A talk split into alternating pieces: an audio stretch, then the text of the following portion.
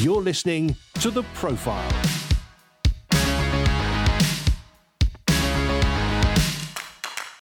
Hello and welcome to the Profile Podcast. I'm Andy Peck. For the past 17 years, I've been interviewing leaders in the church and the wider culture. In the coming weeks, you'll be hearing the best of these conversations, plus some brand new ones as well.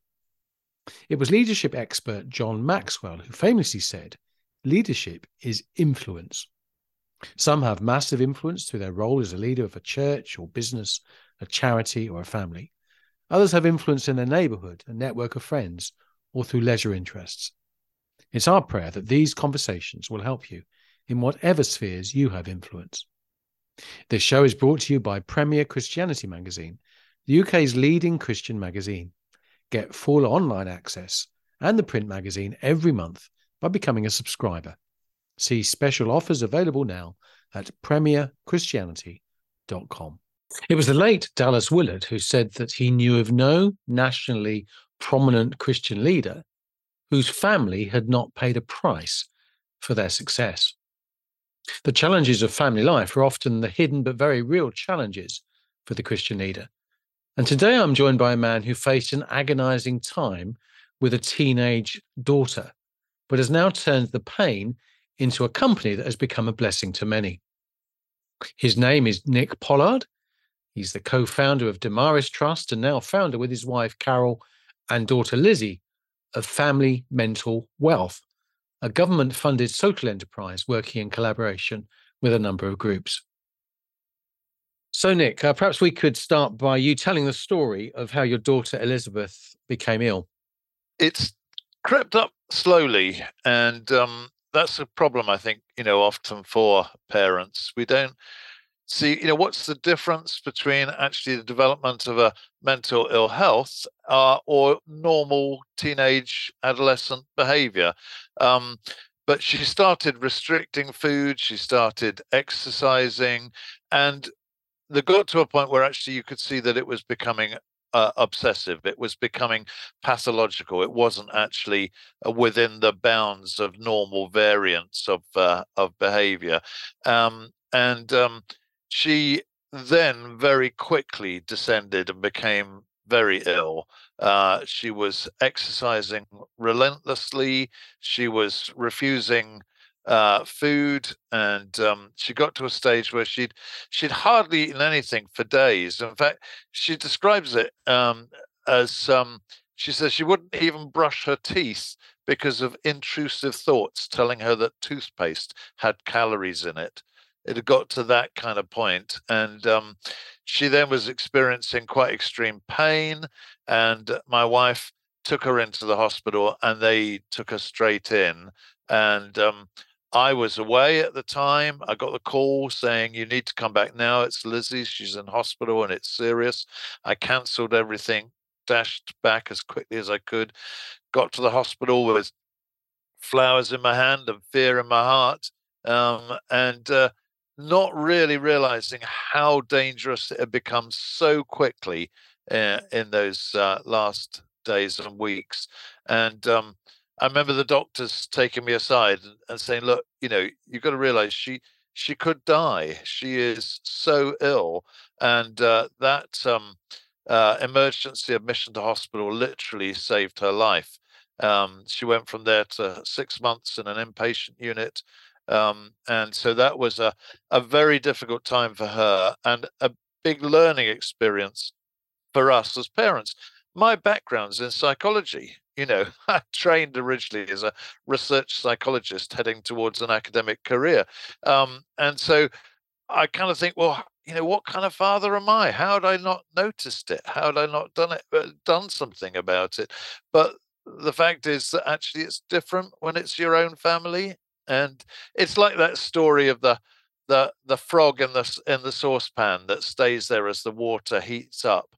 Uh, those incremental changes you don't really notice them or take them seriously. Um, well, but yeah, carry on. I'm going to say, Nick, but you you had the courage to not uh, keep silent and quiet about this. you know, you you faced it as a family, no doubt, but at some point you realised that that your story could be of value to others. Yes, I think um, we were in a fortunate situation because of my background in psychology that I was able to um, read up, understand, and apply uh, what is now called the New Maudsley Method for Skills Based Caring, developed at the South London and Maudsley NHS, which is one of our core partners now, um, uh, and King's College London. And, and that's all about uh, equipping parents and carers with the knowledge and skills to be able to facilitate family based self help. And Lizzie will always say, she's uh, immensely thankful for the health professionals who helped her and literally saved her life. Um, but she says what really made the difference was that family based self help. And that was possible for us. And so, some while later, once Lizzie had recovered, come back to health, got to medical school, qualified as a doctor, um, she said to me one day in those inimitable ways that uh, daughters do to their dads, she said, Dad, uh, yeah, you know you're in for something, don't you? Then, uh, Dad, you know you and Mum have started lots of social enterprises. Why don't we start a social enterprise to help families build their mental health and well-being? And that was really the birth of Family Mental Wealth. And although our personal story is about an eating disorder, Family Mental Wealth helps people with uh, all sorts of um, uh, mental health challenges that young people face: anxiety, depression OCD, self harm. Um, there are uh, about 18% of young people from the latest NHS figures. About 18% of young people are experiencing mental ill health, and it comes in various forms. But the joy is that the um, new Maudsley method for skills based caring, these kind of skills you can develop, um, are um, transferable, whatever situation you're in. And they can also help prevent mental ill health as well. If we can help the young person to develop a mentally healthy life. Um, and so we kind of put a flag in the ground and said, look, you know, we're wanting to set up this organization uh, focused on family based self help, bringing evidence based, clinically sound uh, um, uh, approaches to equipping parents and carers, the kind of things that are often delivered by clinicians, but instead delivered by parents in a family situation. And um, so we kind of put that flag in the sand, and we were just r- remarkably overwhelmed by people gathering around it. NHS bodies, South London and Maudsley, Southern Health, NHS, universities like Sussex University and um, uh, Southampton University. And then, particularly, we started attracting government funding, funding from the Department for Health and Social Care, because the, we know that the um, the growth of mental ill health amongst young people uh, even with the best will in the world, and you throw as much money as you like at it, we aren't going to be able to train and provide the clinicians that are necessary for helping them directly clinically. Right now, the Royal College of Psychiatrists says that 10% of consultant psychiatrist posts are empty, vacant. They can't fill them. So there's a shortage right now of clinicians uh, and it's never going to keep up with the future uh, demand. But the fact is, what what we have got is parents and carers, and um, they're you know they're they're the closest to the young people. They know them. Uh, they are the most consistent in their lives. They don't change jobs and move on after six months. You know, they're they're there. Um, and and of course, from a health economics perspective, from the NHS budget, they're also the cheapest. So, uh, if we can, therefore, that's why we've been attracting this government funding to create a set of digital tools to equip parents with the knowledge and skills. And now we've just created these digital tools for young people to use themselves within a family context. That's brilliant, Nick. Well, we'll maybe go come on to look at that in a bit more detail a little later. Um, I'm just interested from a uh, just the the story narrative side of things on um, on the age of of Lizzie when she uh, you, she was first ill, and then uh, she obviously ended up becoming a medical doctor. So uh, I just wonder if the two were connected in any way. Um, she had always wanted to be a doctor. She'd always seen that in the in, in, the future. She started becoming ill when she was about 13. She became dangerously uh, uh, ill when she was 14. In, in, psychology, we we talk about mild, moderate, and severe mental ill health. We never talk about serious mental ill health, by the way, because all mental ill health is serious, okay. um, no matter what level it is. But mild, moderate, severe, and so it starts off as mild, and if it's if one doesn't have the appropriate early intervention, uh, it can become moderate and then become severe. And so she became severely ill when she was 14. Um, and it was a long recovery journey for her. Um, uh, and even when she went off to medical school, you know, it, it came back. Uh, often that will happen at, at uh, crucial points in someone's life. Uh, one can follow that in terms of case stories and case studies of, of people. Often times of transition will make it uh, revert. Uh, yeah. What you faced was a kind of classic leadership situation that there's you faced a problem and you thought we need to solve the problem, but also we need to create a world where this problem is lessened for other people. Yeah. What was? How did you find your journey? Because you've done this many times before. How was your journey at this stage of your life to, uh, regarding this particular issue uh, as a leader? Unexpected, I think. uh, it, when Lizzie suggested that we start Family Mental Wealth, I was kind of approaching my mid 60s, and you're kind of thinking, oh, is it time to be winding down? Have I got anything more to give? Um, but uh, uh, so uh, unexpected this opportunity and now this phenomenal opportunity that that that we've got. Um, and uh, Family Mental Wealth is not a faith based organization because we're working in collaboration with NHS bodies and uh, universities, and we're funded by the government. So it's not a faith based organization.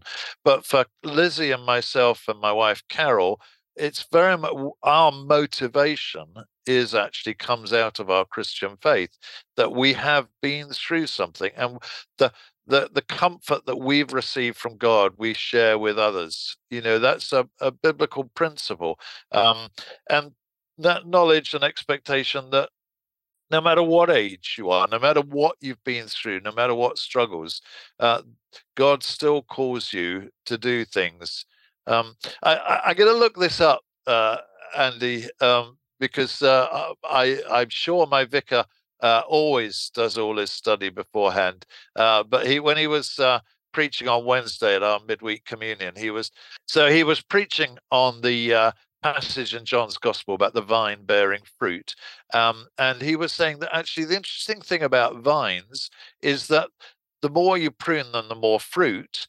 And actually, the older they get, the more fruit. So that they don't like kind of die out and stop fruiting. Um, now, I've got to look that up to see whether that's uh, botanically true. Um, uh, biblically, of course, we've always got to be very careful about not pushing an illustration, a parabolic illustration, too far. That isn't what Jesus said but actually it is consistent with the rest of scripture which is always the question uh, and you see people in scripture all the way through who you know they don't give up at a particular time. Think how old abraham was. Think how old moses was.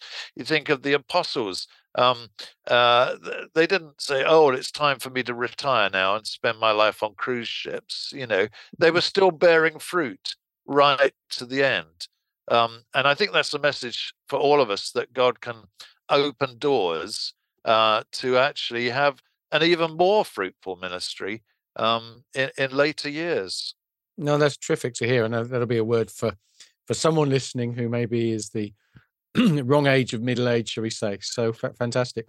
Um, so uh, let's talk a little bit more in detail about how your uh, ministry serves individuals and families.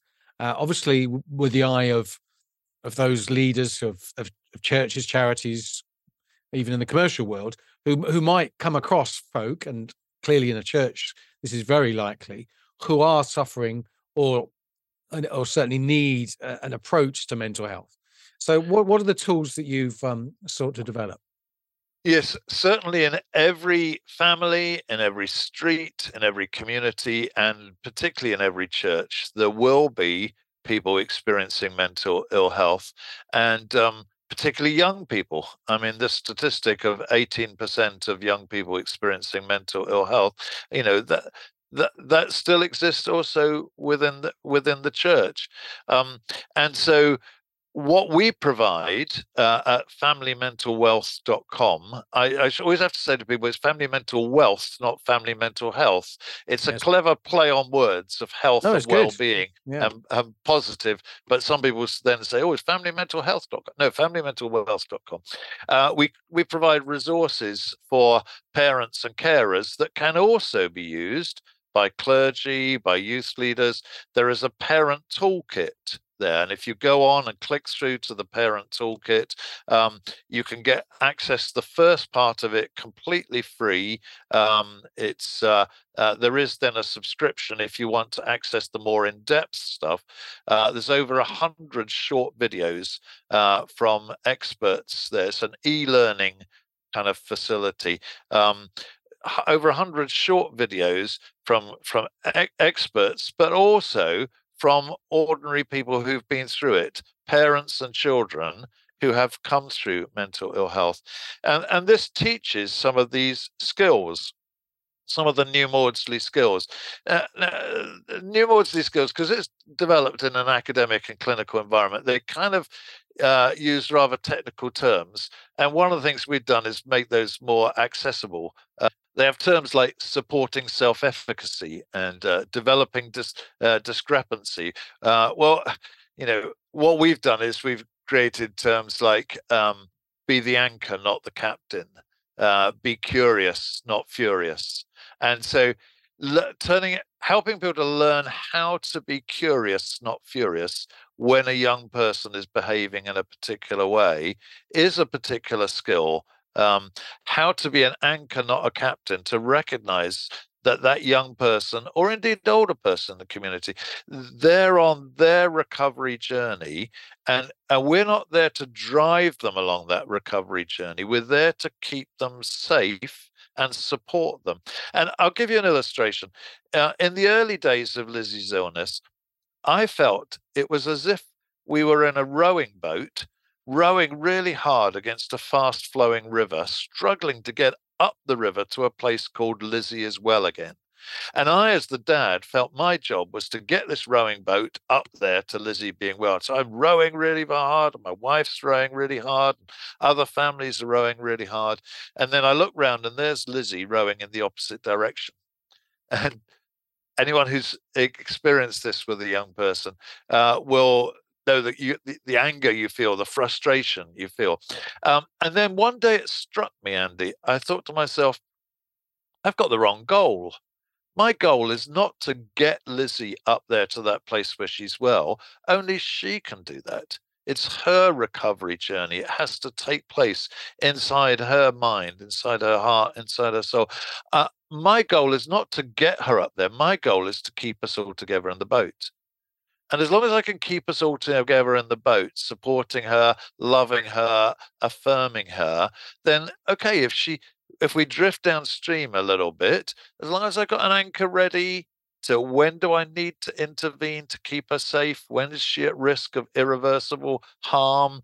Um, it's being the anchor, not the captain. And Lizzie says, um, that when I had that realization, she says, it's like I changed from leading her on to cheering her on and showing that actually I had faith in her, I believed in her. She says it it gave her the confidence to believe in herself again and feel that she could overcome uh, this.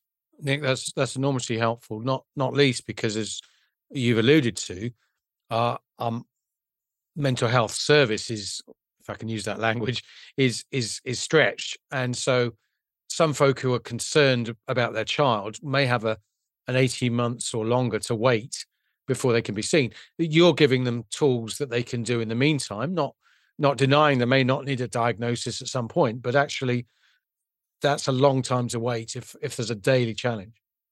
Uh, you're absolutely right. The way that Lizzie describes it, she's working in general practice now, uh, and she says in the GP surgeries across the country, you know, Mr. Smith will bring in his daughter Jane and, and, say, look, Jane's developing depression or anxiety or OCD or self harm, whatever. What can you do, doctor? And, and, Lizzie says the reality is that perhaps the best they can do is say, okay, look, I will refer you to specialist services who may or may not accept you. If they do accept you, they'll probably put you on a waiting list unless you're someone is is dangerously ill. It's all about um, kind of risk management, really. Um, so uh, for most people, they will go on a waiting list, joining the other literally hundreds of thousands of young people on waiting lists, and wait six months, a year, maybe two years. That's a long time in a young person's life. But as Lizzie says, there's so much that this dad and his wife uh, can do right now if only they were given the tools right now. So the idea is they can be referred to the parent toolkit on our, our website so that they can learn the skills. And now we've created also uh, Headway, a um, well, in the NHS, it's called a digital medical device. To you and me, it's an app. Um, uh, a, uh, a digital medical device um, that actually can be used by parents, but particularly by young people themselves. So, Headway, again, if people go to familymentalwealth.com, they can click on find out uh, about Headway under our parent uh, resources, resources for parents. Um, it's uh, an app that uh, provides insight tools for parents to use with their young person and therapeutic activities for the young person to use. Now, these are all solid, evidence based, clinically sound. Uh, our collaborators at the School of Psychology at the University of Sussex did a huge amount of research for us uh, on what are the best evidence-based insight, uh, well, what we call in psychology psychometric tests, and what are the best evidence-based therapeutic activities. So what we've created uh, just so far as a, um, a pilot of this, a prototype of this. It's got two insight tools. One's called a thought slider, another one's called a feelings wheel. Um, and they are to, uh, based upon psychometric tests for two of the underlying risk factors that drive mental ill health. Um, one of those is perfectionism.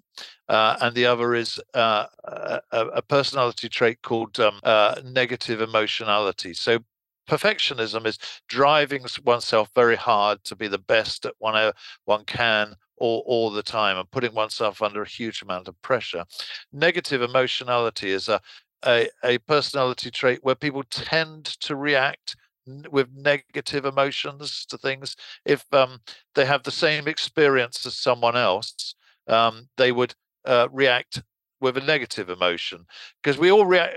People think um, well, our emotions and feelings um, are to do with our experience. And it's not at all. It's actually to do with the way in which our mind works, how we respond to that experience. So, and what these insight tools do is help parents with their young person in some interactive activities in the app to be able to identify where the child is on those particular risk factors so that then they can uh, work out ways in which they can mitigate those risk factors, as we call it, developing um, developing protective factors to reduce the impact of those risk factors. Maybe that we can't change our personality. This is the way I am. Uh, but actually, there are things I can do to actually mean that it won't be so damaging to my mental health.